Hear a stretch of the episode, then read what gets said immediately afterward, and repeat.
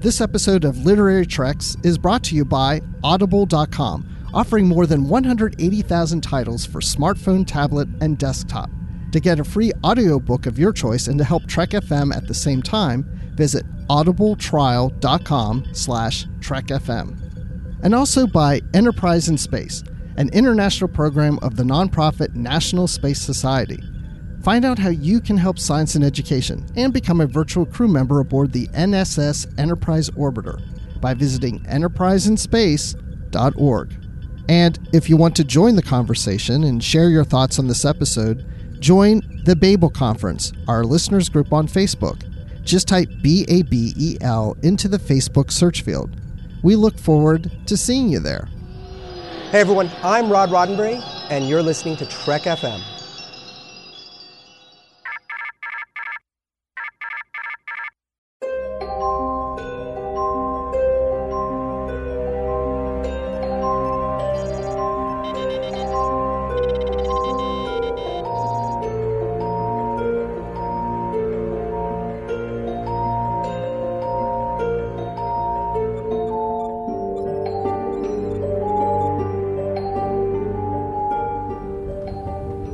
Taking all these books?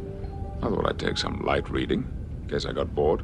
Welcome, everyone, to episode 266 of Literary Treks, your dedicated Star Trek books and comics show here on the Trek FM network. I'm just one of your hosts, Dan Gunther, and joining me once again is the wonderful, the healthy, for the most part, Bruce Gibson. Bruce, how's it going today? I'm doing okay. Yeah, I had the flu and I'm still kind of recovering from it, but I'm I'm I'm much better than what I was before. And so uh, yeah, I got con crud when I went to Star Wars Celebration. Pretty bad. Oh, that's that's the absolute worst. And uh, I noticed you did the the final episode of Live from the Edge. You were still a little bit under the weather there, but a really valiant effort. I just wanted to uh, give you a shout out for that because that was that was impressive. well, thank you. Yes, I mean you know, and of course I had Brandy and Chris there to help out, so they were real troopers in helping me get through that. But uh, I had to, you know, had to be there for that. You know, it's the last episode of the season, so we had to talk about that. And I didn't pick up on it until you mentioned in the chat on that episode that Una was called out on Discovery for number one's name. That's right. A name that originally comes from the novels, uh, thanks to Greg Cox, David Mack, Kevin Dilmore, and the person we're going to be talking to later in the feature, Dayton Ward. See, so that's there you cool. go. Yeah, the the novels work into the shows and vice versa. Yeah, and I mean part of that is the, you know, having Kirsten Beyer I think on the staff there, you know, kind of whispering in the ears of people, you know, they came up with a name for her in the novels. I don't know for sure that's what happened, but if I were to guess, I'd I'd say that's probably what happened there. Yeah, or or maybe they're even, you know, kind of paging through the novels and just trying to find ideas. I don't know. Yeah, I, but yeah, you're probably right. That would be cool. So yeah, like I said, uh, in the feature today, we do have Dayton Ward uh, as a guest, and that will be to talk about his new Star Trek: The Next Generation novel, Available Light, uh, which continues on from his previous TNG novel, as well as a bunch of stuff from Section Thirty One Control and previous novels before that as well. So definitely excited about that. But before we get there, we do have some news that we want to talk about, and we do have one comic to review as well. Uh, but speaking of comics, some of the news we're talking about today is this Star Trek Year 5 series that's coming from IDW. And uh, we've got some news about this uh, from the WonderCon panel a few weeks ago. And uh, this sounds really cool for one thing. Yeah, and from what I understand, this isn't just a series that's going to be like six issues. This is going to take place over the course of the next two years. So it's a, mm-hmm. a monthly series, uh, one issue a month for two years about the five year, the last year of the five year mission for TOS. And that's uh, that's pretty surprising. I didn't realize it was going to be this uh, large of a series, but that's pretty cool. Um, it, it seems to me like everybody kind of comes along at some point and wants to make the official version of the end of the five year mission and stuff. Uh, we've gotten this kind of before in like the Lost Years novels and and all that kind of stuff. But this is IDW, what they're calling the definitive fifth year of the five year mission of the voyages of the Starship Enterprise. So, so the fifth year is the longest year for the Enterprise because if you read literature, it's like you're saying, there have been some comics, there have been novels. I mean, heck, a lot of the TOS novels in the past decade are typically, you know, this novel takes place in the last year of Kirk's five year mission. so, you know, the fifth year is pretty heavy, you know? And yeah, there's been different versions of the last mission leading into the motion picture. But, you know, there's a way that time kind of gets altered, or there's a way that alternate universes get created. That's all I'm going to say. So you can have multiple ways that things happen. Ooh definitely interesting. One one thing that I like that we got from this news is they're kind of saying that the whole writers of this series they're kind of fun making it function like a writer's room on a TV show and kind of breaking the stories like you would if you were doing a season of television.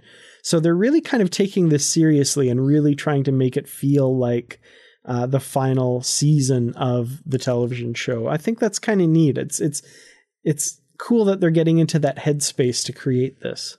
Yeah, and they are going to visit the Tholian colony and a visit to Sigma Iota too, where a piece of the action took took place. So um, mm-hmm. we've never. I, I do recall something. I don't know if there's ever been something written where we revisited that planet, but I know that one of the characters from that planet showed up at the trial of James T. Kirk. Yep, I remember that. Um, interestingly enough, the episode of Deep Space Nine that eventually became Trials and Tribulations, one of the ideas they were kicking around was a vi- uh, revisit to Sigma Iota 2 uh, to kind of see what had happened there. And they had apparently turned into a planet of Star Trek fans, basically, um, which would have been interesting, but I'm glad we got Trials and Tribulations personally. Yeah, I agree with you on that. well, another bit of news is about a new Star Trek Discovery miniseries coming up. And, you know, I've really enjoyed the previous miniseries. We had Succession, and before that, we had The Light of Kahless. But this one, especially, having just come off the end of season two of Discovery, I'm really excited about because this one is kind of uh, the aftermath of the second season of Discovery. So we've got a little blurb here. In the aftermath of the 2019 finale, everything in Discovery has changed, and as L'Rell and Pike try to negotiate a fragile peace, Spock finds himself grappling with the fallout from what happened with Michael Burnham and the mysteries about her still left to unravel. So I'm really excited about this. And I mean, like I said, I'm still kind of riding that high from the end of the season. So, you know, them following that up with this announcement is just perfect timing. Yeah. So for us, the season hasn't ended it's going to continue through these uh, issues because exactly. now we see what happens after the last episode of Discovery. Exactly, and and yeah, this uh, it's a three issue series. Uh, the focus is going to be prominently on Spock, and it's written by Kirsten Beyer and Mike Johnson, who have written the previous Discovery comics as well. And uh, the art is by Tony Shasteen, who is the same artist from those previous books. So we know the art's going to look gorgeous. Um, and yeah, it's all about the fallout from those mind blowing events of season two, according to the little uh, blurb here. And we should be seeing the first issue arriving in August. So definitely looking forward to that. Yeah. And eventually the series will take us up to the f- fifth year of the five year mission and going right into the motion picture. Oh, wait. I'm sorry. No, it doesn't. Forget it. Forget it. That's. that would be amazing. it would be. in two in three issues. Wow. well, uh, all of our news this week and our review is all comic related, uh, and the uh, the comic that we're reviewing this week is the third issue of the Q conflict. So. Uh, we've talked about the first two issues already. And in those issues, basically, we have the crews of the Enterprise E, the original Enterprise, Deep Space Nine, and Voyager. And they've all been brought to this place by Q and three other omnipotent, quote unquote, omnipotent beings. We have Trelane, Ayelborne of the Organians and the Metron from the original series episode Arena. And they basically all pick teams and they're all competing against one another uh, to determine who wins this war without, you know, galaxies being destroyed. Yeah. So, you know, when this series first started off, I was just kind of lukewarm to the whole thing. But I will say that once I've come to just accept it for what it is, and I mean, that sounds bad to say it that way, but honestly, um, I enjoyed this issue. I really did. I, I think maybe because I went, I was like, oh yeah, this one again. I'm not too thrilled, but I really liked it because now I'm starting to understand the motivation that Q is basically warring with these other godlike beings and he wants them to play this game because if they play this game with him they'll he'll start leaving them alone. And they're of the opinion of we can't stand this guy. We can't stand q. And so we're going along with this but just to get him off of our backs. And i i kind of like that. I like i'm more interested in these beings dealing with each other than them manipulating our crew members Hmm. Yeah, and I initially had some big problems with the premise of the series, and one of them for me, and I didn't really talk about it last time, but uh, that was Ayelborne of the Organians because when we meet him in the original series, he's he just abhors bi- violence of any kind, and you know wants the Klingons and the Federation to stop fighting. So the idea that he'd you know be in this competition and fighting the other um, omnipotent beings seemed really odd to me. But we get a little bit from him in this series where he says, you know, oh, I, I, agreed to do this game because, you know, we can stop the violence and it's all Q and Q's doing all this and we, we don't want to fight and that sort of thing. And it's like, okay, that's fitting a little bit more in with the philosophy of the Organians that we met. So it's kind of, they're answering some questions and making me feel a little better about this whole situation. Yeah, and I start to wonder also, since this isn't the last issue of the series, what do you think? Do you think the crews will remember this, or were their they'll their minds will be wiped of it? I feel like their minds will be wiped. I mean, there's certain things that. Uh, you know, we've got original series crew members. They can't really get that big of a glimpse of of what's to come, and you know, uh, you know, basically Voyager being still in the Delta Quadrant, you know, they can't, you know, they can't know about their fate before their their time and all that sort of stuff. So yeah, I really think this is going to be uh, something that gets wiped from their memories, or or time gets reset, or you know, yeah. the usual Q shenanigan stuff, or, like it just never happened. But mm-hmm. now t- to kind of get into some spoilers, so they're sent on this uh, this new game now, like you know, uh, catch the flag or whatever. Um, mm-hmm. And so then they, uh, Trelane's like, yeah, I'm just a little bored. This isn't all that exciting. And so he brings in the Doomsday Machine. yeah, it's kind of fun to see all the starships fighting it. Yeah, it was a nice little twist. Um, you know, and it makes sense. Some, you know, fearsome foe. I, I kind of feel like how it was wrapped up was a little bit too easy just you know we have more powerful torpedoes now, so we can do yeah, more damage. Quantum torpedoes it. can destroy it.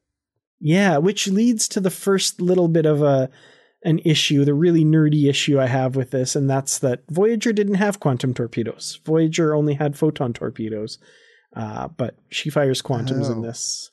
I guess. Well, they were borrowing. Uh, uh, they borrowed some. I don't know. yeah, that must be it. I think. I don't know.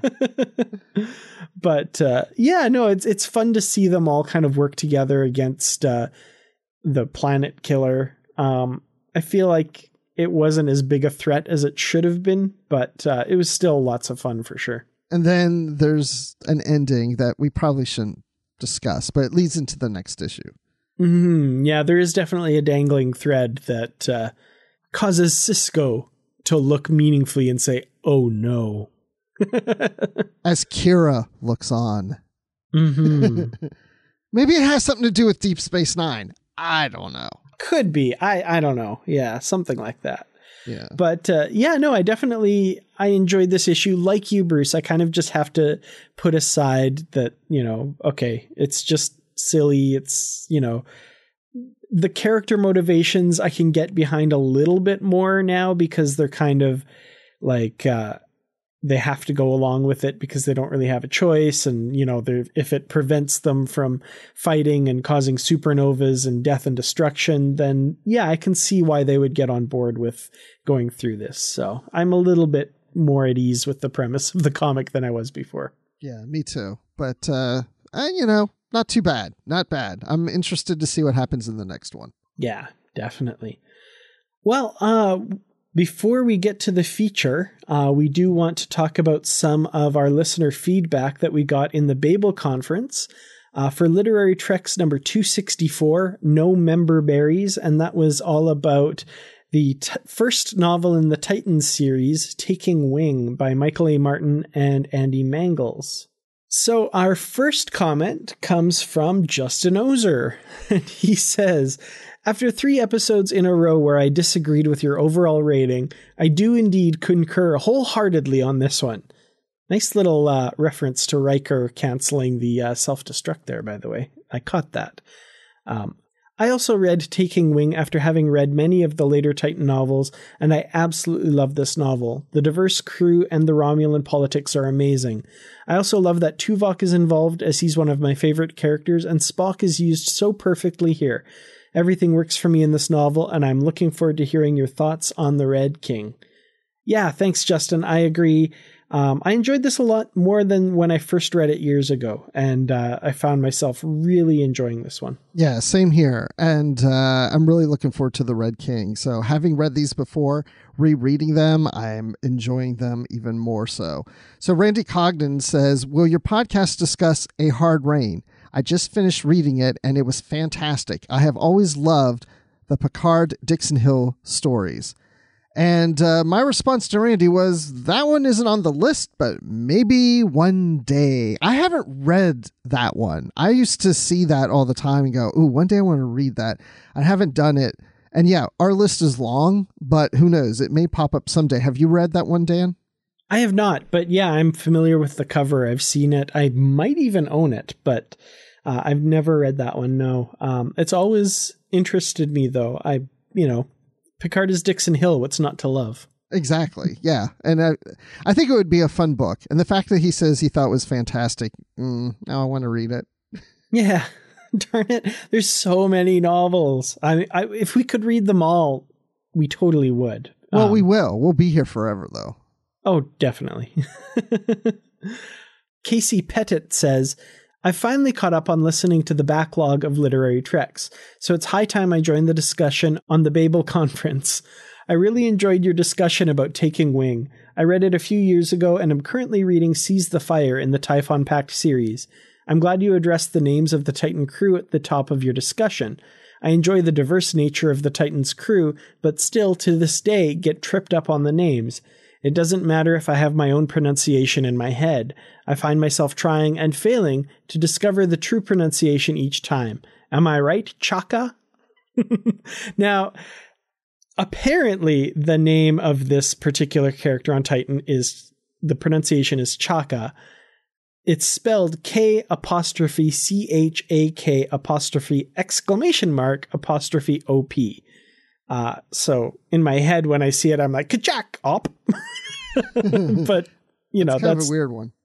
Yeah, it's definitely a strange one, and that's one thing Titan has is many a very diverse crew, and this particular character Chaka isn't even humanoid. So yeah, uh, definitely some interesting names there. Chaka reminds me of Land of the Lost, the old mm, series yeah. from the 70s, because I think his name the one guy's name was Chaka or something like that. so anyway, um, Joshua DeVry says, "Great episode. I'm in the middle of hacking away at my to read pile." And after hearing this, I really want to dive back into the Titan books again. I also appreciate what you said about the Ro- Romulan intrigue. I feel like readers spend so much time trying to memorize the Titan crew and learn everyone's names that it's very easy to fly through the Romulan stuff and then slow down during the scenes on the ship. The book definitely rewards rereaders. Absolutely. Totally agree with that, of course. And uh, yeah, I think before the first time I read it, I was so more intrigued to know the new crew. And now that I know the crew, now I'm picking up on really what the story is about. Yeah, definitely me too. Um, I'm I'm glad you mentioned it rewards rereaders because I've definitely found that to be the case. Good call there. Well, and finally, Cody Harned asks, has there been an episode on the next generation novel Contamination? Uh, unfortunately, we've not covered that one yet. If I recall correctly, that's one of the earlier hardcover novels for TNG, I think, or is it just one of the numbered early ones? Yeah, it's number 16 of the TNG oh, okay. novels. All right, I can picture the cover. For some reason, I couldn't remember if it was hardcover or softcover. But yeah, no, we've not covered that one yet. Um, and it's not on the list at the moment, which is ever lengthening. But, you know, we do intend to read it someday because, like Bruce said, we're going to read them all. yes. Uh, yeah, I hope so. Um, yeah, I read this book back in the day when it came out. Um, hmm. Sheesh. Yeah. So you know how long ago that was. so I don't remember much about it, but I know I read it. Cool. I've never read it myself, so um, you might have to fit that and a hard rain in at some point for sure. Yeah, maybe we should have a contest. I'll have to think about it where the winner gets to choose the book we read. Oh, that's a good idea. Hmm. And the person has the option to come on to the show to discuss it. I I don't know what the contest would be. Don't get your hopes up, people. I don't know. I'm just like brainstorming right now. Ooh, my gears are, are spinning now too, though. That's that's cool. Uh stay tuned. Interesting. yeah, stay tuned. but uh, seeing as that just came up on the fly and we've put no thought into it whatsoever, we'll stick a pin in that for now. And one final little bit of feedback that we got is also an email from William Jones. Yeah, and so William says, Can anyone tell me how many books featuring Dr. Pulaski there are? I have a few, but I'm trying to complete my collection. I figure you guys are the authority on Trek books. Please help. Thank you. Well, William, you came to the right place. We are the authority, not just on Trek books, but on Dr. Pulaski books. So not really. But uh, I wouldn't say we're the authority, but we can help you out on this one. And I have read quite a few books with Dr. Pulaski featured in the books. There's other books where Pulaski is in the book but doesn't have a huge role in it. So I don't know how far down the list you want to go of where Pulaski is and where Pulaski has a prominent role and doesn't. But uh, one place to go look is at memory beta.fandom.com or just Google memory beta and you can type in Pulaski's name and you can find a list of all her appearances in not just books but also in comics. But the one thing I wanted to mention is a recent book she was in, Enigma Tales, is one of my favorite Pulaski novels, uh, written by Una McCormack and features Garak. I would definitely encourage you to read that book if you haven't already. Definitely agree on Enigma Tales for sure.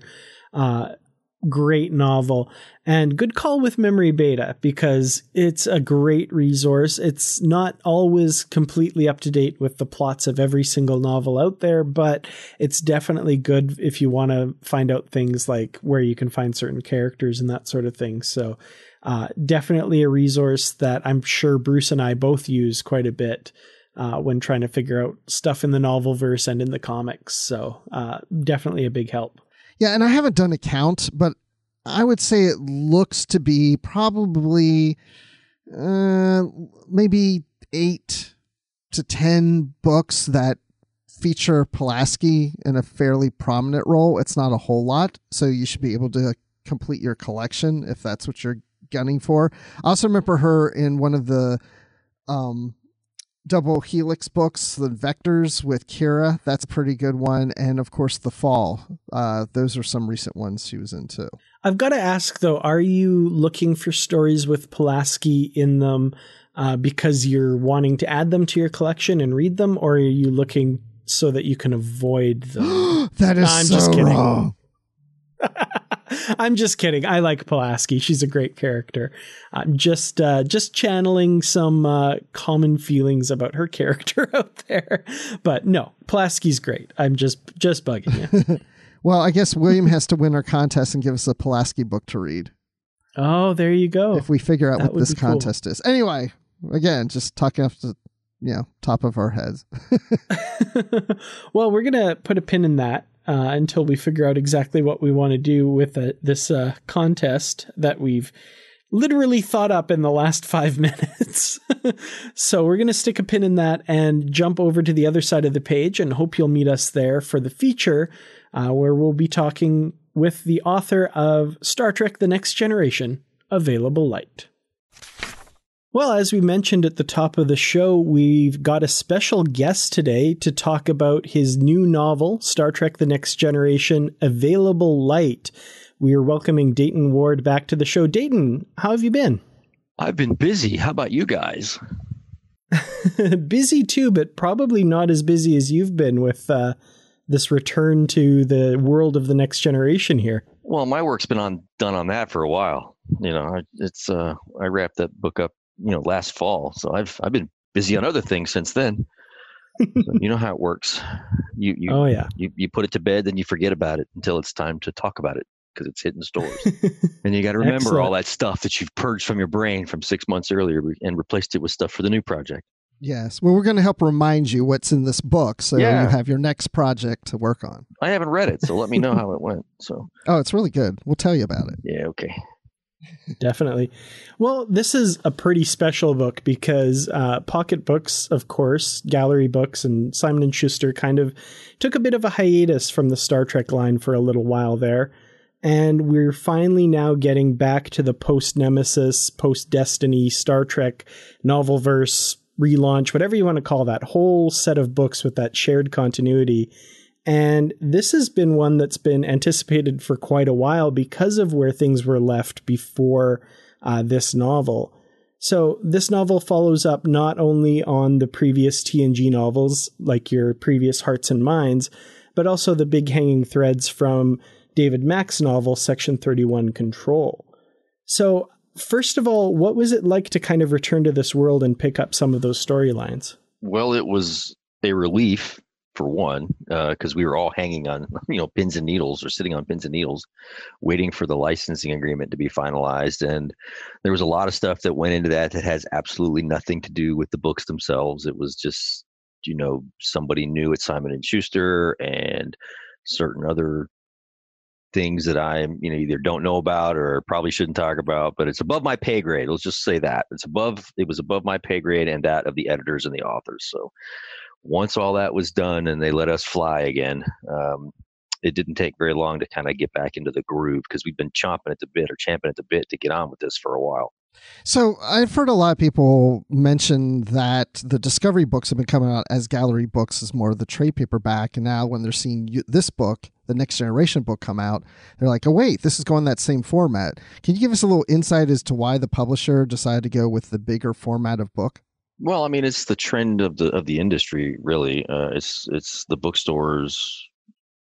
Apparently, apparently, there's a perception that readers pre- prefer a more robust format for the books. You know, something that lasts a little longer.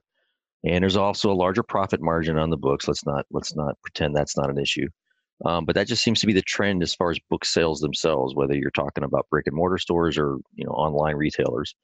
And the production schedules for books like these are also a little different than mass market. Um, as it's, I've done since I've done two of these in a row now in the trade format. The schedules are much more flexible in terms of having to uh, you know accommodate unforeseen circumstances or changes in deadlines and schedules. It seems like you can you can switch tracks, so to speak, with a trade paperback with a lot less pain and anguish than you can if it was a mass market. Um, there's still limitations, of course, because you know the titles have been solicited and bookstores are expected to see that stuff in the store. But it just seems like for the last couple go arounds, you know, whenever we say, "Oh well, you know, if we do X, Y, Z, the deadline might slip for you delivering," and they'll say, "Okay, that's fine." Whereas before it would have been what? Uh, so it's just uh, it's an interesting facet to the process. I would think that they'd want to do mass markets because they're cheaper to produce or something. But apparently, I'm backwards on that, just like you know I am on a lot of things. Excellent. Well, we're just really happy to get the books back in any format, really.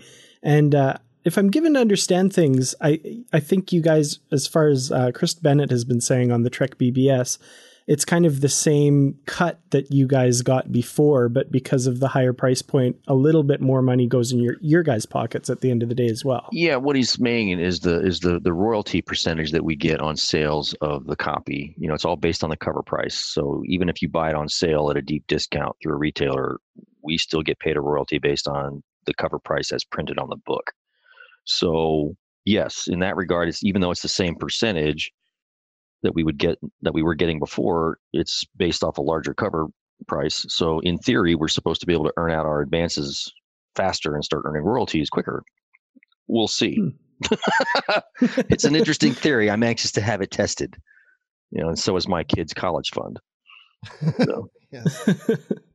Excellent. Well, we're definitely happy to support the books, and and like I said, we're just really thrilled to be getting them back again. And like I said, we're picking up a lot of these storylines uh, from previous novels, but not only just those novels that I mentioned earlier. We've got storylines going way back to the A Time To series and Articles of the Federation, which we actually recently covered on the show as well. So just kind of really worked out for fortuitous timing there. I mean, this is so awesome for us that we're reading those and then this. I hear that's a pretty good book. Articles yes. of Federation. So. yes. Awesome. Well, yeah. So we've got those storylines. We've got the uh, basically the ousting of President Min Zife and all of that stuff coming to a head here. And in this one, this is post the revelations about Section 31 and the artificial intelligence control called Uraei. Uh, and all of these admirals that are kind of behind the scenes are getting arrested left, right, and center. Um, what was that kind of like to revisit those storylines and you know what kind of uh, research and consulting did you have to do or was all of that pretty much cemented in your mind going in? Well i mean i knew i remember the high points don't get me wrong you know but uh, i mean we're all familiar with um, what went down in the A Time To books, um, at least the, the, the the big the big events, the big twists. But I did go back and revisit the books uh, that Dave Mack wrote, and the overall, and also a couple other points from the from the entire miniseries that I thought might be relevant for referencing. But um, and also the stuff that we did with stuff like the Typhon Pact and the Fall, and even the next gen books I wrote after the Fall. Um, because they all kind of play into the portrait we're painting of Picard at this point after all these revelations have come through. So yeah, I had a couple conversations with Dave to refresh my memory on certain little bits of continuity to make sure we got it right, um, or if it was open enough where I could have room to play that kind of thing. Um, and then he and I, of course, we we our talks. This, these were extensions of conversations we had going back to when he was finishing up Control and I was writing Hearts and Minds. Um, so we're talking late 2016, you know, or so. We probably had the first of these conversations because we talked about what we would do next.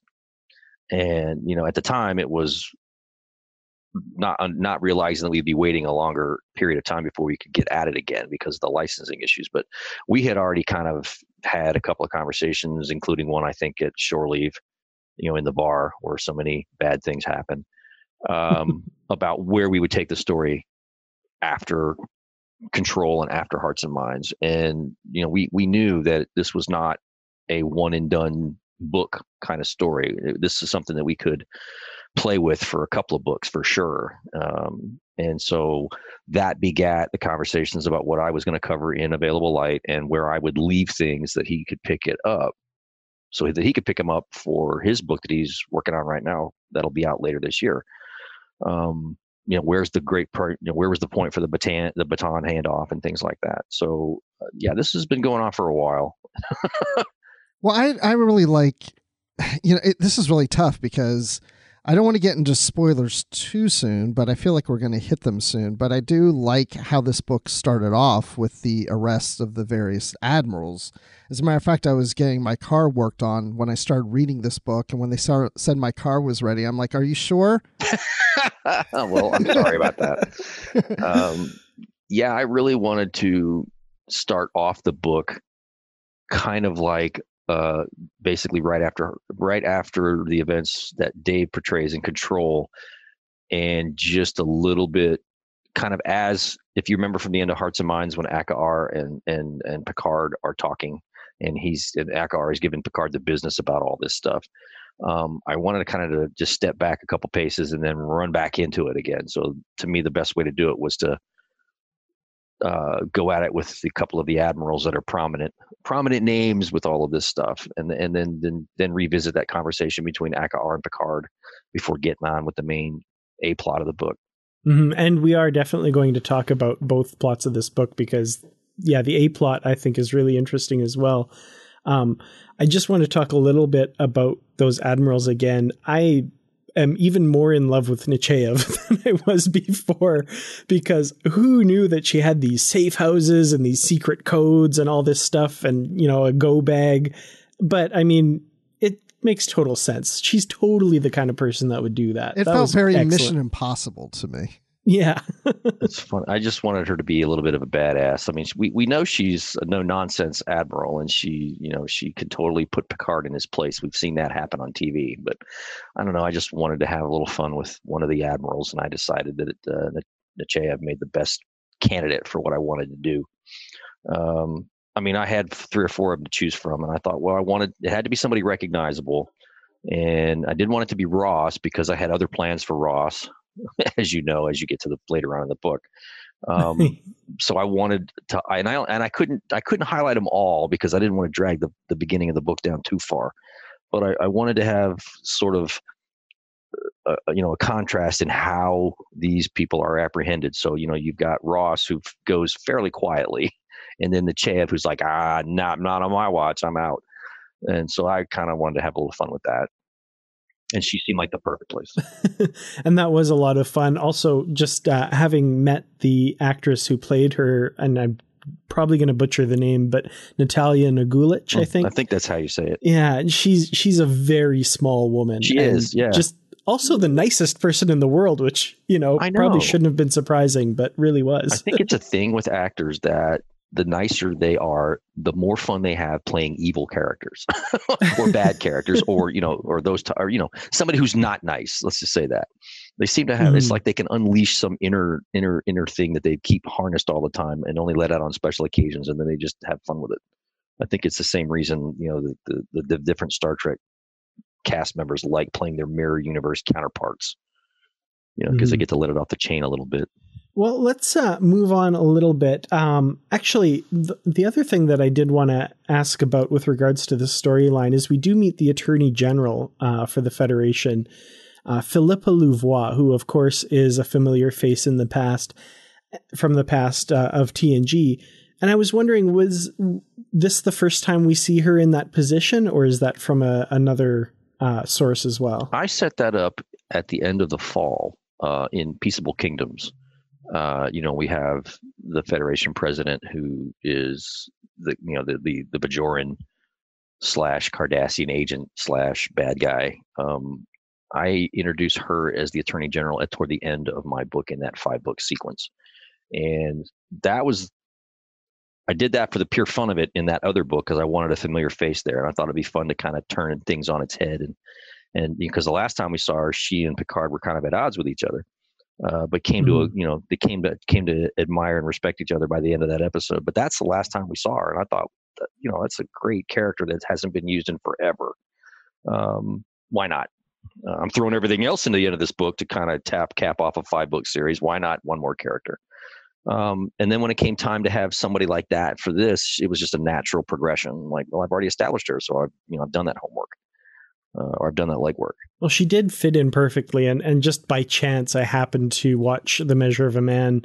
Uh, just like a week before picking up the book, so that worked yeah, out really I had to go. I had to go back and rewatch the episode and see, you know, mannerisms and and her personality so far, and her, you know, we we knew that she was a very strong proponent of the rule of law, and uh, I wanted to see you know, is there was there space for her to have, have her viewpoints evolve over the course of several years, or you know, were there certain things that were just inviolable? You know, uh, in, in, terms of she, you know these these are things she holds to be true and are never going to waver, that kind of thing. Uh, and so we get to play with a little bit with that toward you know with the scenes that she has in the book.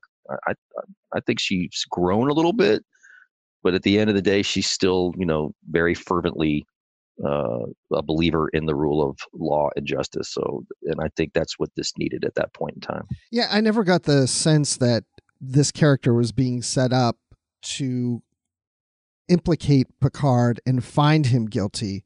It just to me it felt like she is there to actually just honor the law and find out the truth wherever right. things fall. Exactly. She's she's she's in pursuit of the truth no matter what where that truth will take her and no matter, you know, the consequences. It's like she is in service to to the truth. The first duty, you know, is to the truth. We heard Picard say that, and uh, of course that comes into play at some point in the book.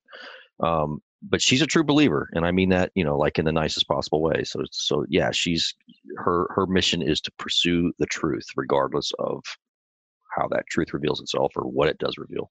I also really liked the kind of interplay between her and Akaar when, uh, for example, you know, she's kind of putting on a front that, you know, Picard needs to go down. That's kind of the language she's using. And Akaar says, You don't really believe that. You wouldn't just be coming to me with this now if that were true, if you really believe that. And she's kind of like, Ah, damn it.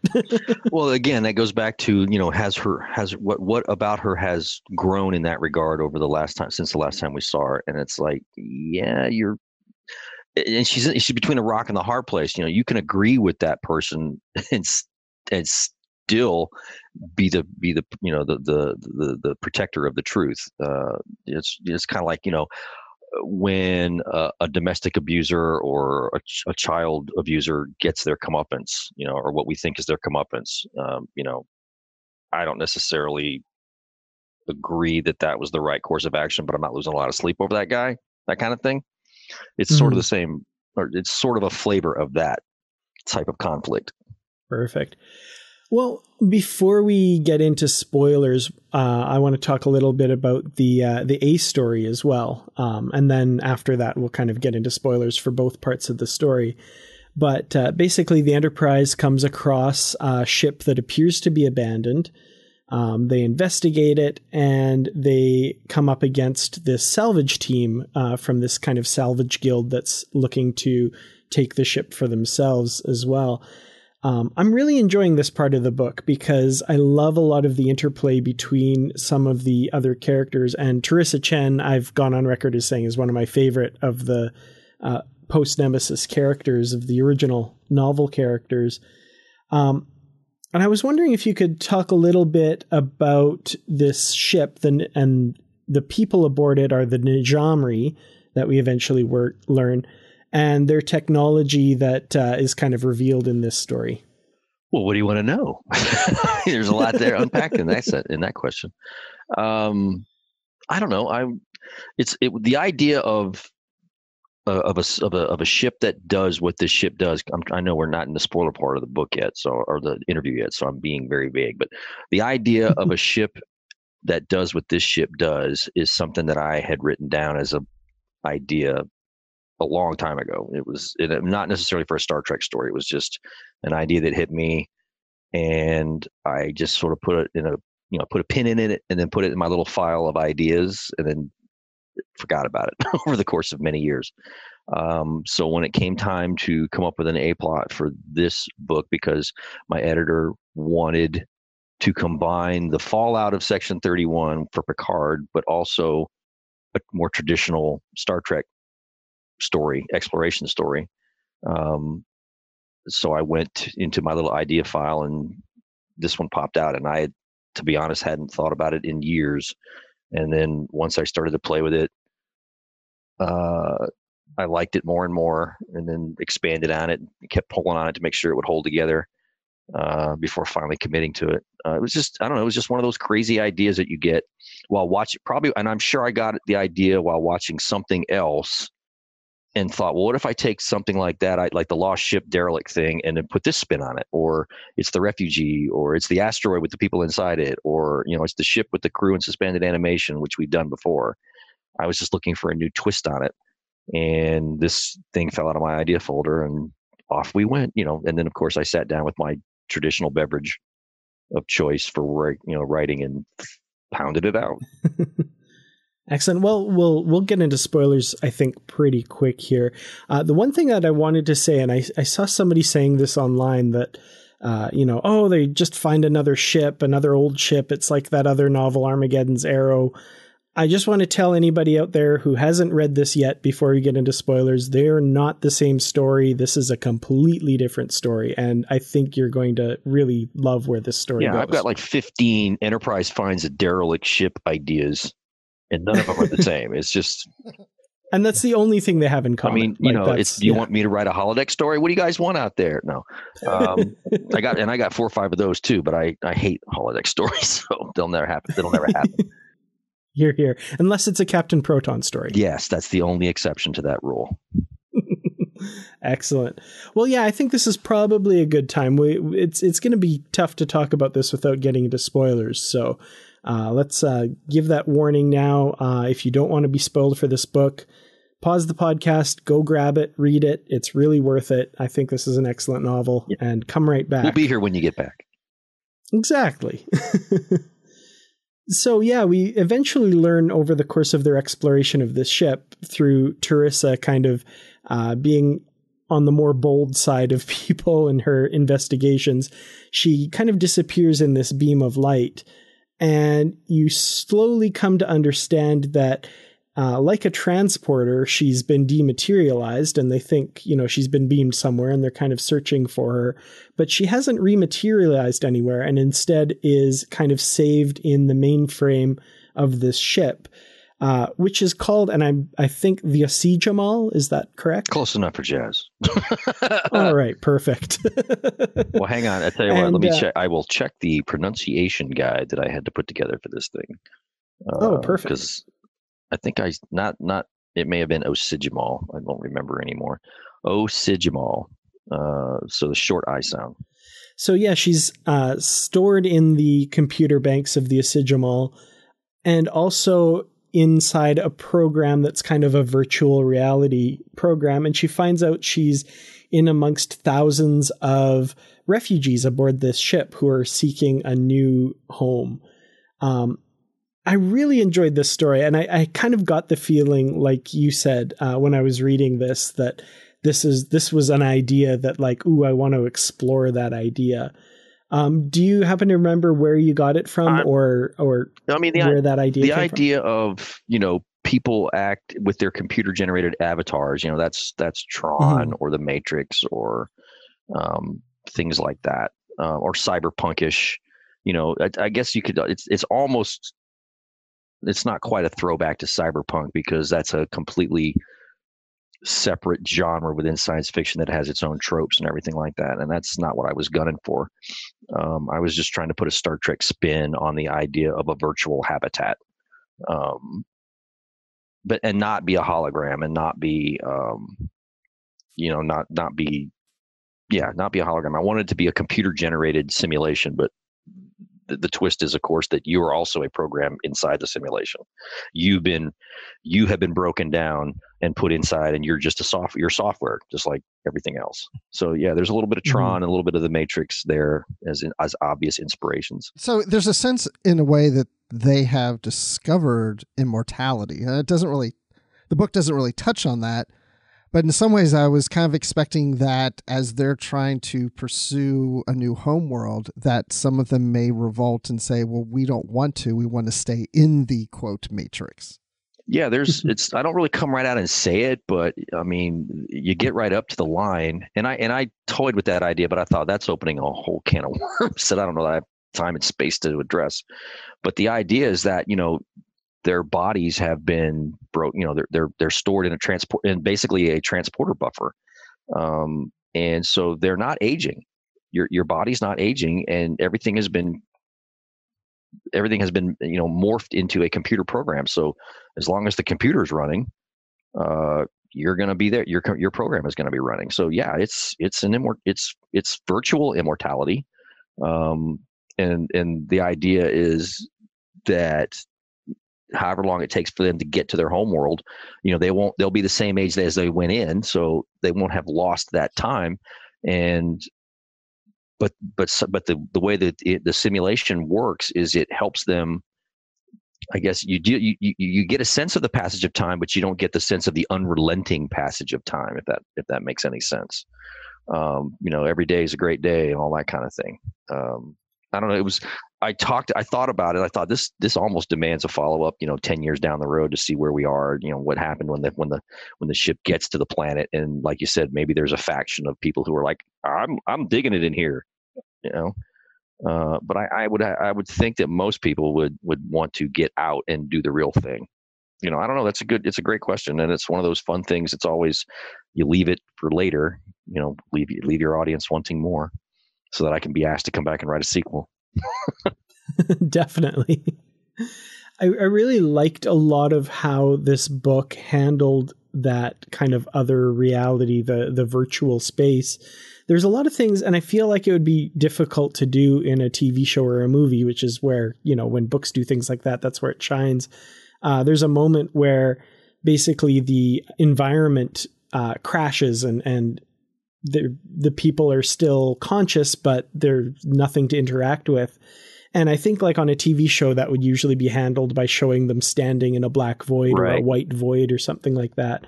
But in this one, we see from T'Ryssa's point of view, she, you know, looks down to where her hands would be, or she thinks she's looking down, and but there's nothing there. She's just absolute nothingness.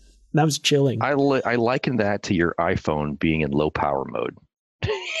and your and your battery is at one percent, you know, and and yeah. so all your apps and you put it in low power mode, so all your apps quit feeding, you know, data. They quit going out to the internet and refreshing or, or all that kind of stuff, and you're just kind of hanging on by your fingernails, waiting for your battery to die out. Um, that's sort hmm. of what I wanted. It, and and you're right. I, I I think in some cases it probably would be easier to convey this on TV because you'd be able to give it something like that, like you know them in a void or floating in a void or whatever. So yeah, it was uh, it was a bit of a challenge, uh, but it was also kind of fun because it's and it's kind of scary if you think about it. Yeah, definitely. Um, the other thing that I liked was the uh, the little kind of things they said they were adding into the program to make it more real because uh, basically every day would have been kind of perfect if they didn't put in things like just little bits of reality just all these little things that like i would not probably not think of if i was designing a virtual world i would probably guess, want everything to be perfect and slowly go mad i guess it's sort of like and, I, and i've never played games like this but i mean i I understand that there are games out there where you simulate, you know, everyday life. It's called, I think it's called The Sims, right? And mm-hmm. you basically just go in and you have an avatar and you do stuff that you would that you might do in the real world, but you're doing it in the in the computer world. And I personally don't see the appeal, but it's got its fans and it's been going on for you know years and years. So who do I? Who am I? I don't. What am I? I don't know what I'm talking about. Um, but that's sort of the idea is that I think uh, you know we talk about the, I talk about how the the brain the mind has to be stimulated so they introduce these programs that that provide challenges and and and and, and variations on the day so that they actually feel like they're living a real life and then I guess I don't I, I don't know that I've actually I didn't go so far as to say that you forget you're living in a simulation but um but you're content enough that I guess it's just not the idea is that you're content enough that you don't you don't really dwell on it. Does that make any mm-hmm. sense? Yeah, you're not quite sense. drugged or brainwashed or anything like that. You're you're aware of who you are and what you are and where you are, but it's all cool because the way the program is interacting with you, it, it helps you get over the speed bumps that might come up from time to time. Yeah, because they're also aware when they need to come out of that to do repairs on the ship. So it's not like they're so sucked in that they're not aware that they're in this simulation. Right. It's not like, you know, the movies where they completely forgot about the real world and it all broke down around them and, and then when they come out of it they they don't understand why they're living in a dystopia or, you know, a post apocalyptic horror because they were busy playing VR. Um, that's not what I wanted. I wanted them to be aware of their situation, but but okay with it because for them, that was the most desirable way to make that journey. Um, they didn't want to be in suspended animation and completely unaware of what was going on around them as their ship moved through space. They wanted to be alive and aware, but that's just not feasible, you know, to, to house that many people and feed that many people and and provide atmosphere for that many people over so you know you know generations possibly. So this was their this was their way of defeating that problem. Well, now that I think about it, it's almost like flying long distance. It's like you know, Yeah. they got the monitors, you can watch movies, and you kind of just lose yourself in a movie, but you're still aware that you're on the plane and Yeah, you can still look out the you know- window, yeah, and or on the train or whatever, yeah. yeah. and plus suspended animation had been done to death and i was i just wanted to i was trying to figure out a way to do this where okay so it's not a suspended animation deal and it's not a generation ship what's left you know you know um and and you didn't want a race of people who lived long enough to see all this happen you wanted you wanted uh i wanted it i just wanted I, that was the big motivation was what can i do that hasn't been done at least not you know four dozen times already um, this seemed to work. It's basically really cool in-flight entertainment. There you go. there you go. It's just expanded in-flight entertainment that goes on forever and ever and ever. It's the way I want to travel. if I go to Australia, I want to find this ship. There you go. I, I, I can't sit on a plane for like 22 hours. so yeah, uh, yeah. Uh, but imagine doing it for 2,200 years, or whatever, or however long they were on the ship. You know, it's like, Right. I've seen all the movies. Yeah, and I can see where they're going to want to get off the ship because they know this life that they're living really isn't real. And And, I mean, then you yeah, want to have children and you want to do th- other things. And think about it. They're, you know, the people that are in this environment, they're working and living in this environment. So they're doing things and creating things in this environment. So, you know, the people who write books and the people who make movies or the people who make other types of entertainment or, you know, make discoveries or whatever, all that's still happening inside this virtual entertainment. Otherwise, you know, we'd get 100 years into this voyage and I've seen all the movies and I've read all the books. Now what? You know, Mhm. so it's kind of a you know it'd be fun to go back and and and really dig into it and then i don't know it's the idea of doing it as a not star trek story still out there i just you know let me try to find some free time between now and when i'm dead and we'll see Well, what happens. if you did it as another Star Trek story as a follow up to this, there's other ships out there that they lost contact with that we don't know what happened right to them. So there's still potential there. I'm just planting the seed Well, and you're- allowing that to grow. your voice to my editor's ears so we'll see what happens Perfect. Well, another group that we meet in this book, uh, they end up being um, an antagonist to the crew of the Enterprise. This is the Jirol Salvage Guild, and they, of course, think that this is an abandoned ship and are trying to lay claim to it themselves.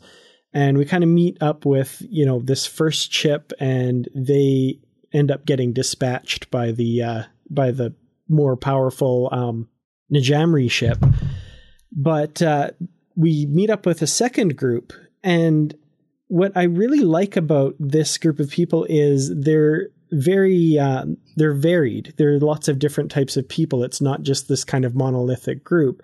It's kind of this loose association.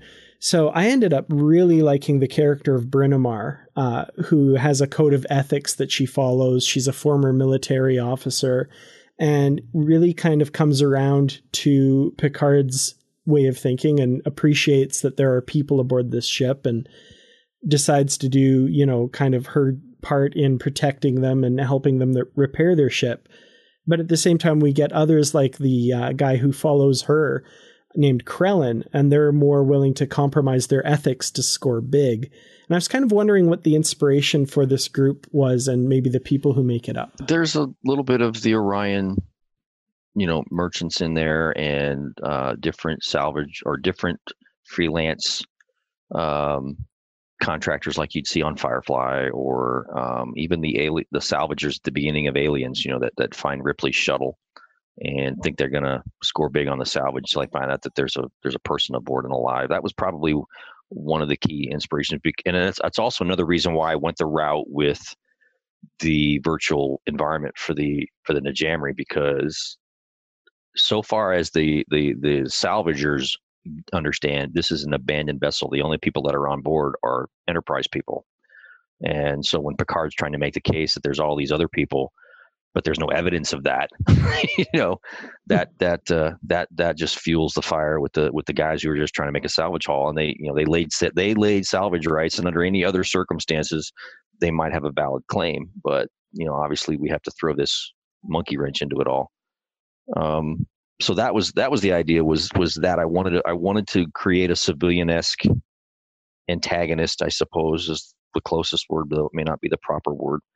Um, to play to mess you know to play off Picard while he's dealing with missing people on the ship and how to help the the Najamri with their energy issues and all that, and then have this other irritant.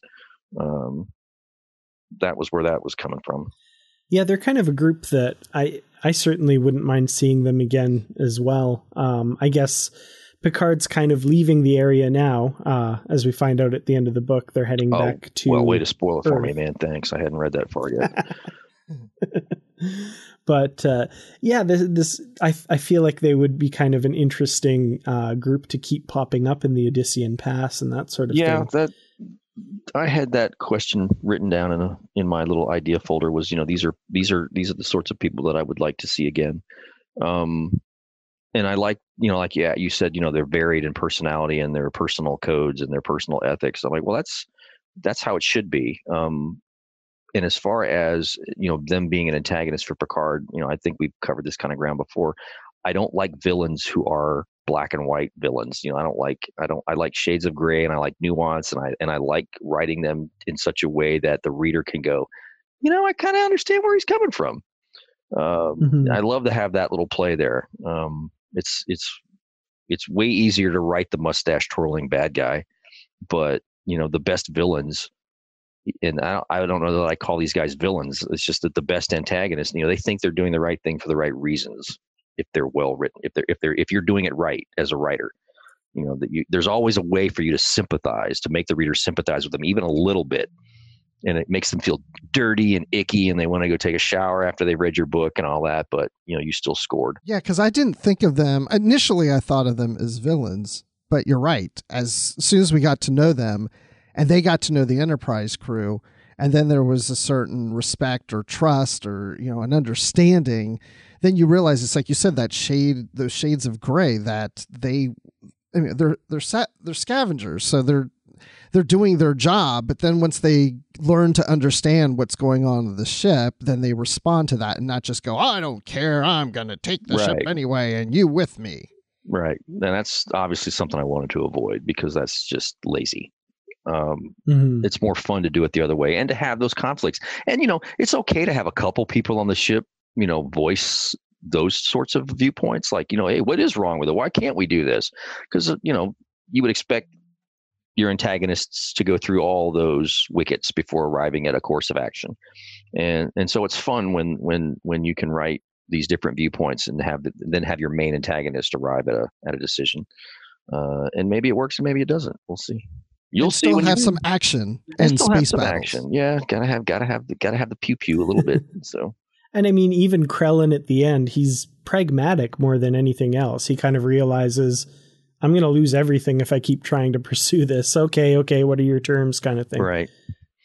Yeah, like you said, they're like Bruce said, they're ju- they're just guys or ladies doing their job, trying to earn a paycheck, trying to get by, right? And you know, sometimes it's not the most glamorous work, and and and you know, in the history of their time doing this job, they've never encountered something like this, so they don't know how to act. They're like, "What are you talking about? Thousands of people stored as computer programs. I don't see anybody there. It's just the four of you guys." Well, of course, I, I it's probably not spoiling things too badly to you know say that in the end the Enterprise crew, of course, is able to help uh, these people and repower their vessel and even kind of uh, point them in the right direction of uh, possible new homeworlds. So it's kind of a nice happy ending for this group. Um, maybe not such a happy ending for some other characters in this novel uh, from the the B plot, the fallout from the Section Thirty One revelations, and this I have to say was a surprise for me because um, you know as far as Badmirals go, Admiral Ross wasn't the worst of them. Um, he was kind of a good guy in Deep Space Nine, but you know we found out in season seven he's got his you know hooks into Section Thirty One a little bit, and of course in the novel verse uh, he's up to his neck. But uh, in this novel, he meets a bit of an untimely end uh, when he and his defense attorney are both killed by a person whose um, husband was killed by Section Thirty One. Uh, what was that like to take this character that kind of has a huge history and um, kind of craft the ending of him here? Well, to be fair, that was not my intent when I outlined the novel. I did not have anything in there that said, you know, Ross dies or Ross gets shot or anything like that. I, that was not my intention going in. Um, only as I started to get to those scenes and start to set it up, uh, I started thinking, you know, it'd be great to just make this hard left turn right here.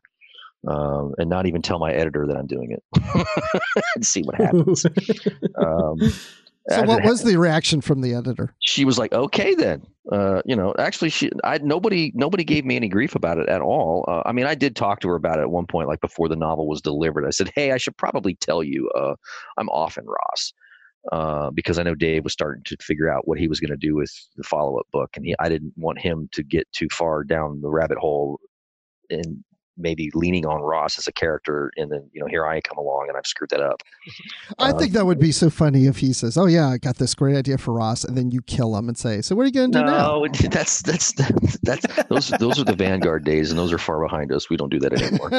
um, but no, it was just um, I had had a conversation um, with somebody who you know. Uh, and one of the topics came up was, you know, Star Trek novels are very, you know, we're very, we're, we, when we write these Star Trek novels, like my, myself and Kevin uh, in particular, it's like, you know, we're very good about respecting the toys and, and, and not doing anything too crazy with the toys. And every, and I, you know, this individual said, you know, it'd be nice if you broke a couple of toys once in a while.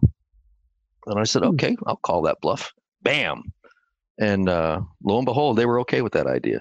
Uh, so, uh, you know, I just I don't I don't do that sort of thing very often. I'm not I'm not really looking to off anybody. it's not that's not what happens when I go in to write these stories. Uh, I prefer I prefer happier endings for the main characters or at least the familiar characters. But you know, um, I figured you know when are we going to see Ross on screen again? No. Now remember, I wrote that before all this other stuff came along uh, with the new Picard show. So n- never say never. You know, hey, we're never going to see so and so on screen again. So what could possibly go wrong? Um, but no, Ross, you know, uh, Barry Jenner, uh, you know, he passed away a few years ago. So the, the chances of us seeing Ross again in any capacity are pretty, pretty low. Um, so it was mm-hmm. a safe, for me, it was a safe way to go as far as doing that, taking that action. But uh, it was kind of fun because I didn't communicate it ahead of time, so I just sort of let it let it lay there and see what happened. Yeah, it was certainly a surprise. And then just recently, I heard from Matt Rushing, of course, who used to host the show, and he just started reading the book, and I get this text from him. It says, "Damn, Admiral Ross." yeah, I mean, I, and that was the other thing too. Is I when I decided that I was going to do it, then it was about how to do it, and you know, I wanted to avoid the cliche of you know section 31 gets to him or you know that kind of thing or it's a it's a big ridiculous scene like you know he turns the ignition on in his jeep and it blows up in the driveway. I didn't want to do something like that. Um, i wanted i wanted it to come very fast and very brutal and out of nowhere.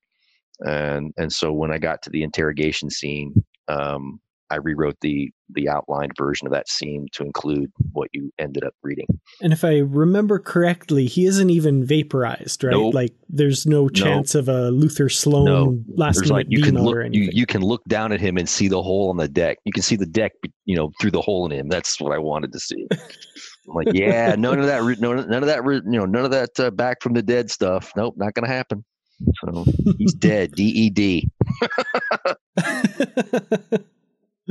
Excellent. Well, yeah, like I said, that was a that was a complete surprise, and you know I kind of have to give you props for that because, yeah, that uh, that definitely caught me off guard. Yeah, I think that I don't, I don't, like I said, I don't do that kind of thing very often at all. So you know, I figured I might catch some people sleep, and they might have to back up a page or two, and they're like, "What the hell just happened?" exactly. Well, um, a major theme of this novel uh, seems to be the importance of discovering the truth, regardless of where it leads. And we see that both in the A and the B plot. And I feel like, you know, not wanting to get up on a soapbox or anything, but I feel like truth is something that really needs to be talked about at this moment in history in particular. And I was kind of wondering what your thoughts on the importance of objective truth is, especially in the light of, you know, certain real world events that we can or or or we can choose to get into or not as you prefer. well, I mean, as far as how, how it relates to the story, yeah, that's the that's the basic theme of the story is finding the truth. Um, and you know, with respect to Picard, and you know the, the, the the incident that we're talking about that he's involved in goes back you know several years in novel continuity, and it's one of those things that's it's it's a, it's a very out of it's an out of character thing for Picard to have done at all, um, and then to carry that around with him.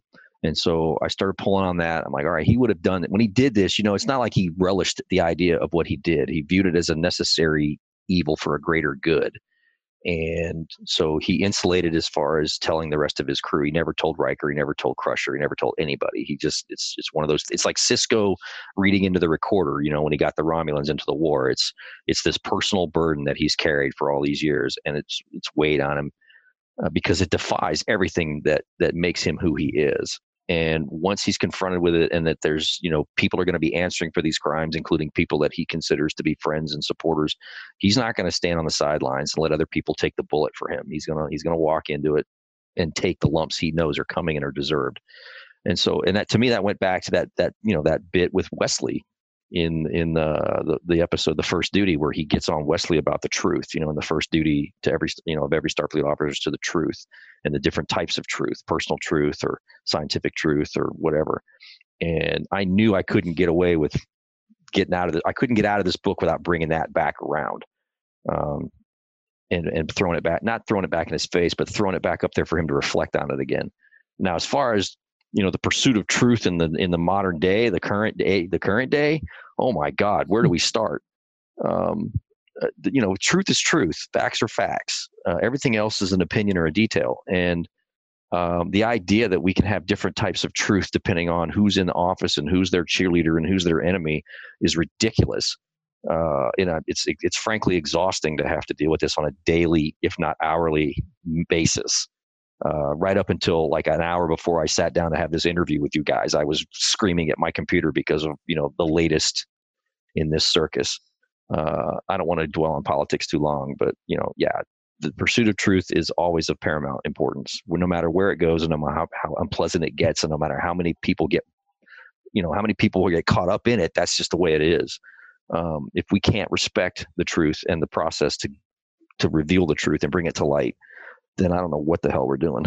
And I, I really feel like as a Star Trek fan, um, I mean, I, I of course learned a lot from my parents, and they're very, you know, influential in shaping who I am. But also watching Star Trek as a kid yeah. really just you want to grab people and you know make them absorb the lessons that you know Picard gave to Wesley in the first duty and that sort of thing. And that, like it's yeah. just got drilled into and us. And that was and for Picard in particular, it's like you know it's he's he's he's always talked a good game about it, and for the most part, he's been a good model for that. I mean, you know, there are there are times, and you know, but he's a human, so he's made decisions or mistakes that have brought him at odds with that, and that's just being human. That's that's not being evil. That's just you know that's life and you know it's what you do why you do the things you do that, that would seem to be in conflict with your values are they you know you might do something that's in conflict with your personal values but you're not doing it for personal gain you're doing it for what you perceive to be a greater good or you know so it's like he can he can it's kind of like Sisko. you know it violated his every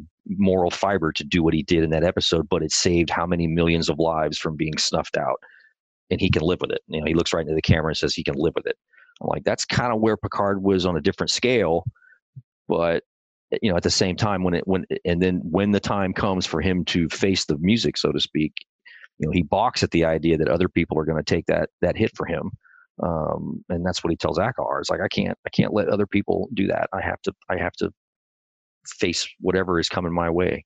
I earn I, I, whatever happens, I earned it. You know, and that's uh, one of the big reasons why I think it's important, and I love that it's Picard that makes the decision at the end of the novel. He's not ordered home by Akaar. He makes that decision himself and informs the admiral that that's what he's decided to do. I, th- I thought that was hugely important, and I didn't even think that that would be how it played out. But when I read that, I was like, of course, that makes perfect sense that he would be the one to take responsibility for it. And like, was that choice? Do you think that was an inevitable result of Picard's moral character? For me, it was. I mean, I didn't. I, I didn't see any other way out of it. From I mean, my, not, when I say, I mean, my personal take on Picard is that there was no other option. Um, you know, mm. and, and of course that begs the question of why, you know, why did he keep the secret for so long? Well, we know how why he kept the secret for so long. To come out with it would have caused more strife for the Federation and for Starfleet and their relations with the Klingons and other powers. So he kept his mouth shut. And now that everybody in their world, you know, everybody in the universe knows what happened, you know, there's no point to keeping that secret and there's no point to trying to dodge the consequences of that action. Um, for me, it was the only possible conclusion for a guy of Picard's moral character. Well, of course, at the end, we do get him ordering the Enterprise home, like we said, and uh, he's certainly going to face some music there for sure. Um, I'm assuming this is kind of where David Mack's uh, upcoming collateral damage kind of picks up, and I was wondering. I like, would go with that feeling. Yeah, that's a good. That's a good hunch. That's a good instinct to have. Okay. I'd go with that. Yeah. I have to laugh at this because I I went back and re-listened to our interview with you about Hearts and Minds, and you were saying how you know Picard needs to stay on the Enterprise, and if you had anything to do with it, you would keep Picard as captain of the Enterprise. And so now Picard's heading back to Earth, and you're like, okay, don't don't make me do it. I'll let somebody else handle that. Well, it's not so much that; it's that you know Dave started this. this is all right. Dave, this is all Dave's fault. He's got to um, clean up his mess. And you know, it's he wanted and he wanted to clean up the mess. He want and you know, we talked about how it will go and you know, it's star you know, don't get us wrong. It's like it's Star Trek. So it's somewhere down the line it you know, something's going to work out somehow, but um, it's not going to be easy and it's not going to be quick and it's not going to be painless. Um, that's the whole it's not about the destination, it's the journey, right? And the journey's going to hurt. Um, as far as what happens at the end well, of all my prediction is part sorry. Go ahead. I was going to say my prediction is uh, when they're partway home, there's going to be this whale probe that attacks Earth, and he's going to stop reading my email. Uh, no, uh, uh, no. Um, you know, Dave has plenty of twists and turns that he's preparing in the book you're going to read in October, uh, and I, I don't want to spoil any of it. Fair but enough. You know, it's, Dave, probably right? the right It's choice. Dave Mack, so you know that if there's an easy way and a hard way and an excruciating way for a character to have to go from point A to point B, you know he's going to put him on the excruciating path. That's just Dave, and that's why we love Dave. So, um, you know, buckle up. I, I do have to admit, when I read the Admiral Ross scene, I did just quickly flip back to the front cover Oh yeah, oh, no, Dayton. Yeah, okay. I, yeah. I, I, I, channeled a little bit of Dave just for one brief shining moment. I did that, but you know, uh, I, I didn't want to steal all his thunder. he'll find a way to bring uh, William Ross back to life. Probably just to piss me off. Yeah, he'll do it. Yeah. nah. and knowing him just to kill him again too. Yeah, so. probably. well, uh, one last little bit, and and it was kind of Bruce that was uh, that put this in the notes here uh, with regards to the title of the novel. Now, uh, I know your love of Rush and, you know, penchant for uh, naming books after Rush songs. So, if I may ask, why Available Light? Well, it's number of reasons. The obvious one is, you know, the the the, the obvious one is the ship, the the the the the, the Najamri ship, you know, is looking for solar power to recharge its batteries. That's the obvious one. But available light, you know, is to me it was the the the con you know between light and shadow where truth bring the truth out from the shadows into the light that kind of thing and and how hard it is to do that given the circumstances that that everybody's facing. It's it's not a matter of black and white. It's not a matter of right necessarily you know hard right and hard wrong. It's there's a lot of gray there and there's a lot of mitigating circumstances and and i try to have the characters even you know particularly Akaar and um Louvois, they're you know they they talk about this. Like you know we you know if we're willing to admit it he kind of did us a favor. And and things like that. It's like there's just you know the truth the truth is there but you know getting to it is not a black and white proposition. Uh, the truth is immutable but how you get there that's where the interesting part is. Um, which is also why stuff like the klingon scene i threw in where you know they basically say that dude's the man. You know he totally was a klingon for like 10 seconds. Um, that's the idea is the is the search for truth and and bringing it into the light I'm glad you brought that up because I, I loved that moment where basically the Klingons are like, "That's the most Klingon thing that those humans have ever done." Exactly. That's I'm kind glad of you brought it up too. I I mean, I and- forgot that part, and that was really great too. Because I'm thinking, oh crap, now the Klingons are gonna get pissed. But if anything, they just found out, you know, they have more respect. They're like, yeah, well, that's the Klingon way of doing things. And, and the funny thing is, I said that to, I said that to Dave or somebody when I was talking about how I was working on the story. I said, I think it ended up basically starting off as a joke. I was like, you know, if the Klingons, the Klingons are probably going to think he's pretty badass, right? Um, I mean, think can you can you picture Worf just telling Picard, "Yeah, dude, you you know, you were totally Klingon there for that's that's the most Klingon, like you said, that's the most Klingon thing you've ever done." Um, it was a joke at the time, and then I realized, no, wait a minute, hang on a second, that's what they would do. that's what totally what they would do. I mean, we're talking about people who execute each other for talking bad about their family. Um, this is not that stre- This is not that far a stretch. Mhm. They had, you know, and in the Klingons' eyes, they identified a dishonorable person. They, they identified the party who dishonored their house and eliminated them. That's totally Klingon. Absolutely. Definitely. And of course, the fact that the original slight was against the Klingon Right. Empire, basically, they totally see Picard as avenging them, And that's- basically. That's almost going back to a bit of, you know, Picard is given a measure of respect within the Klingon Empire. Um, you know, he's done some things that were beyond what Klingons would typically expect from a human. You know, like when he stood up for Worf, uh, you know, uh, in uh, Sins of the Father, and, and stood as a second, and and that sort of thing. I mean, they they they acknowledged the, the what he did in terms of you know from a human standpoint. You know, he totally stepped up regardless. So they're going to respect him for that. And then the the stuff that he did later on to help with the end of the of the Klingon Civil War. I mean, they all there is a measure of respect that's afforded to Picard that other captains might not get, or other Starfleet officers might not get. So it's nice to kind of thread through all of that. and I love that you were able to reference the fact that he's got a statue in the Hall of Warriors. yeah, where did I read that? I read that in a book somewhere. I think it was a travel guide. yeah. May have been a travel hmm, guide to the Maybe Klingon some sort of travel guide that people should pick up. Insight Editions, August 2017, available at bookstores near you. Perfect. Well, speaking of things that are available at a bookstore near you, either in the past or in the present or in the future, uh, what have you got working on that maybe some of us uh, listeners here might want to hear about? Well, um, the stuff that I can talk about, um, I'm working. Well, not working. I did it. It's coming out in a couple of weeks. But you know, Toy Story Four is coming, and so Insight Editions had already commissioned me to do last year. Like you know, they did. I did a couple of these little Incredibuilds book and model sets. You know, where I write the book that goes along with a little wooden model. And so we did one for the TOS Enterprise and one for the Next Gen Enterprise, and those came out last summer.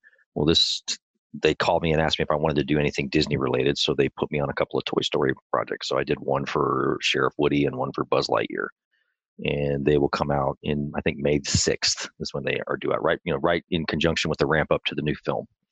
As far as Star Trek is concerned, um, I got some things going, but I can't really talk about it. Uh, nothing's been formally announced, but they have. I have been at work since the last time we talked. Good. Well, that's definitely exciting to hear about. So, and my Kirk Fu We'll manual, which was also it. from Insight Editions, got bumped back. It was actually supposed to come out originally slated March of this year, but um, there's been some shuffling going on at Insight Editions. I think they acquired a smaller book publisher and took over all of their pending projects, and a couple of them were actually Star Trek related. And so my Kirk Fu manual got bumped. It'll be out next March. So I got to wait a whole extra year for that to come out. I'm kind of bummed. Yeah. But that's the way it Mhm. goes. It was out of it was out of my editor's control. It was out of you know my control, obviously. Um, but I mean, I delivered that manuscript a year ago, um, and I'm just kind of in a limbo waiting on that one because I really want that one to be out. I just want to have so much fun with that book. yeah, we're definitely looking forward to that one. So, uh, yeah, we'll have to adjust the calendars, but still definitely looking forward to it. And then I'm working on a short story for a, a science fiction anthology, not a Star Trek deal, that will be out uh, later this year. It's it's called Footprints in the Stars. That's the name of the anthology, and all the stories are not they're not about first contact, but they're about human interaction with evidence of alien civilization, other other alien civilizations. So that can take the form of you know technology or uh, remains or ships or whatever. Um, but the idea is not these are not first contact stories. So um, in fact, I'm wrapping up my story to give to her tomorrow, hopefully. Excellent. Well, where can uh, people find you online if they want to, you know, stalk you and wait for all the all the other stuff you have coming up? I am forever to be found at DaytonWard.com on the World Wide Webs. Um, and you can go there and find links to my blog and my Facebook page and my Twitter account and my Instagram account and uh, various places where I have a lot of writing, like StarTrek.com or other websites like that. DaytonWard.com, your one-stop shopping. All right, yeah. And I also noticed you worked in at least one Discovery reference into this book. At least one. I don't know if there was more than one, but I know there was at least one. At least one. I heard there was two. I, I think I missed the second one, but I have to go back and respond to that one on the board. That's not a Discovery reference. Um, mostly, mostly for the fact that by the time I would have been in a position to make that Discovery reference, the book was already put to bed. Um, oh wait, well, so wait, what are we talking about? Because I'm talking Georgiou, of course. Right, that mm-hmm. one's obvious, but right. somebody somebody on one of the board on the Trek BBS board said that uh, Admiral Akaar made some reference to Section 31 operating out in the open, and it seemed like that was a reference to you know what they did this year on Discovery. I'm like, there's no way I could have ah. made that reference because my book was put to bed before the first episode of the season aired. So yeah, I didn't make that assumption. Yeah. So I didn't, no. I didn't, I didn't, yeah, I didn't catch, the, I didn't catch it. I mean, I get where the, how it could be interpreted that way, but that's that's at least not my that was not my conscious intent. No. Right.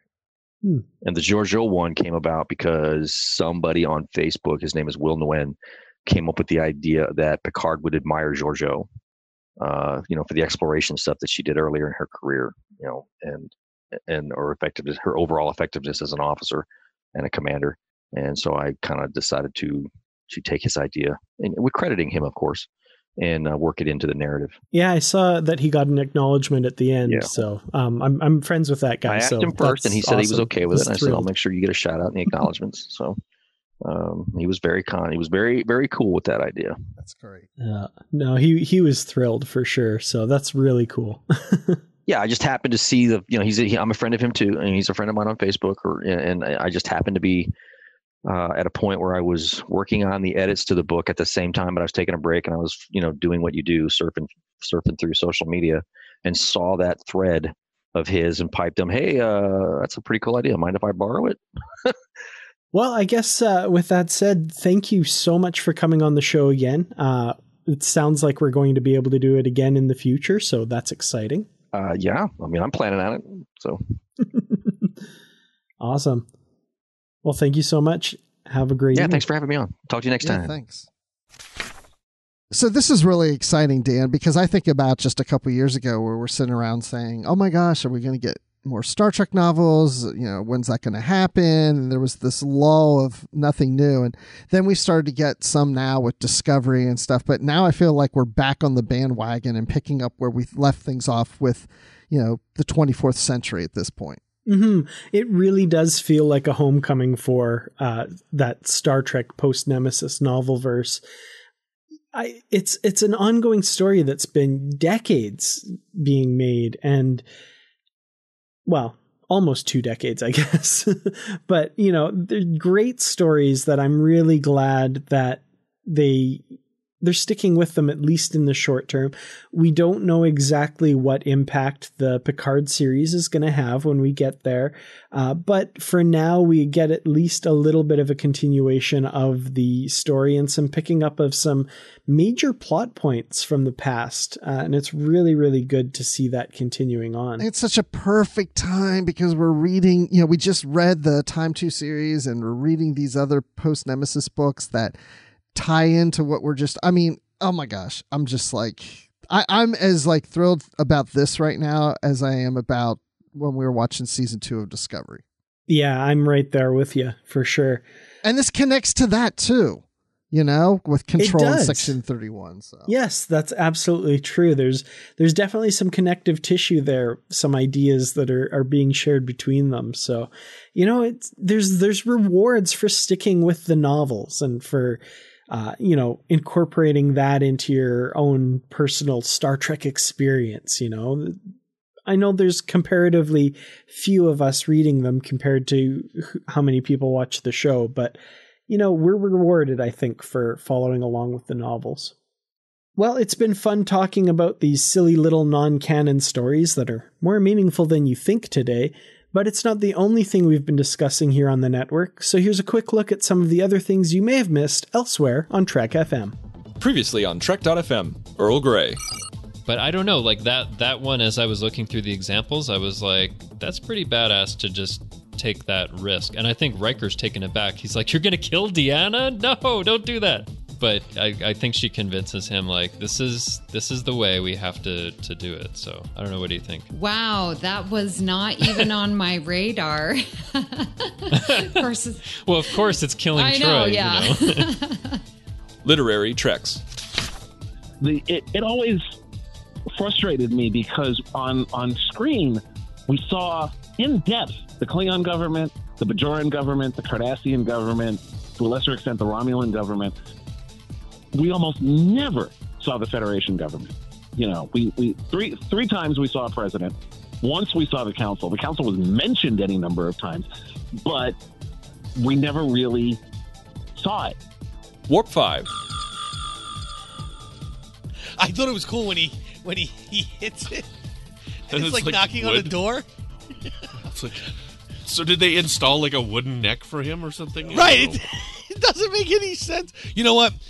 I leave that up to I guess people had less knowledge of biology overall, you know, the general public in 1939. So Yeah. whatever. We gotta file that under. We, we just gotta go with it, and we'll file that under our neck cannon. yeah, right. exactly. Melodic Treks. Star Trek Three was Christopher Lloyd's Kruge, you know, Mm-hmm. and and I mean the, the, his impact on on that culture and race of Klingons and the rest of the franchise is, is, is still being felt. And and to me, he's my second favorite Star Trek uh, movie villain. Right, Khan would obviously be first, and then Kruge is number two after that for me. Not the whale probe. Is the whale Probe is just misunderstood? And that's what else is happening on Trek.fm. Check out all these shows and join the conversation about your favorite corner of the Star Trek universe and beyond. You'll find us wherever you get your podcasts. If you're an Apple user, be sure to hit the subscribe button in Apple Podcasts on iPhone, iPad, or Apple TV or the desktop iTunes app to get the latest episodes as soon as they are published. And please leave us a star rating and written review. If you're not an Apple user, we've got you covered as well. You can find our shows on Google Play Music, Stitcher, TuneIn, Spreaker, SoundCloud, Windows Phone, YouTube, and most third party apps. And you can stream and download the MP3 file from our website or grab the RSS link. If you'd like to help us keep all of our shows coming to you each week, you can become a patron of the network on Patreon. Visit patreon.com slash trekfm. That's P-A-T-R-E-O-N dot com slash trekfm to get all the details. Perks include early access to episodes, exclusive content, producer credits, a free trip to the virtual reality of the Asigimal, and more. Available through our special patrons website, Patron Zone. It requires a great deal of money to produce, host, and distribute these shows each month. We really appreciate any support you can give us and hope you'll join the team. Again, you'll find all the details at patreon.com slash trekfm. We'd love to hear your thoughts on today's show, and there are many ways you can do that. The best place to join in the conversation is the Babel Conference, our listeners group on Facebook. Just type Babel, B A B E L, into the search field on Facebook and should come right up. And if you'd like to send us an email, you can use the form on our website at trek.fm slash contact. Choose to send to a show and select Literary Treks, and that will come right to us. And you can find the network on Twitter at Trek FM and on Facebook at facebook.com slash Trek FM. You can also find us on our Goodreads group, where we have bookshelves with all of our previously covered books, as well as the currently reading section, so you know what's coming up for future shows. And there are also great conversations happening about all the books and comics in the message boards. Just search for Literary Treks on Goodreads and click Join Group. We'd like to thank Norman C. Lau, Ken Tripp, Greg Rosier, Brandon Chemutala, Justin Ozer, and Jeffrey Harlan for their support of the Trek FM network and being associate producers for Literary Treks as well. Now, Bruce, when you're not looking to prosecute the myriad of admirals and captains that had dealings with Section 31, where can we find you? Well, then you can find me just uh, being an innocent guy doing nothing, then, if I have no admirals to attack. So you can find me on Twitter tweeting about that at Admiral underscore Rex. I guess I'm an admiral. Uh oh. Oops. Oh, Admiral underscore Rex. And you can find me uh, here on the network doing live from the edge. We're we of course we finished Discovery this season, but uh, you can go back and listen to those past episodes. And if any short treks come up, Brandy and I will probably be covering that live. And uh, you can find me on the Star Wars report about Star Wars. And of course, I'm always in the Babel conference. And Dan, when you're not turning the ship around to head back to Earth to deal with uh, the assassination of President Zife to see if you're guilty or not, where can people find you? well, uh, you can find me um, proclaiming my innocence on Twitter. I'm at Kertrats, that's K E R T R A T S. Uh, you can also find me on facebook.com slash Kertrats Productions and on youtube.com slash Kertrats Productions, where I have a YouTube channel talking all about Star Trek all the time. And uh, also in the Babel Conference, usually lurking, but sometimes chatting. Well, thank you all so much for listening, and until next time, live long and read on. What do you call that, light reading? To each his own, number one.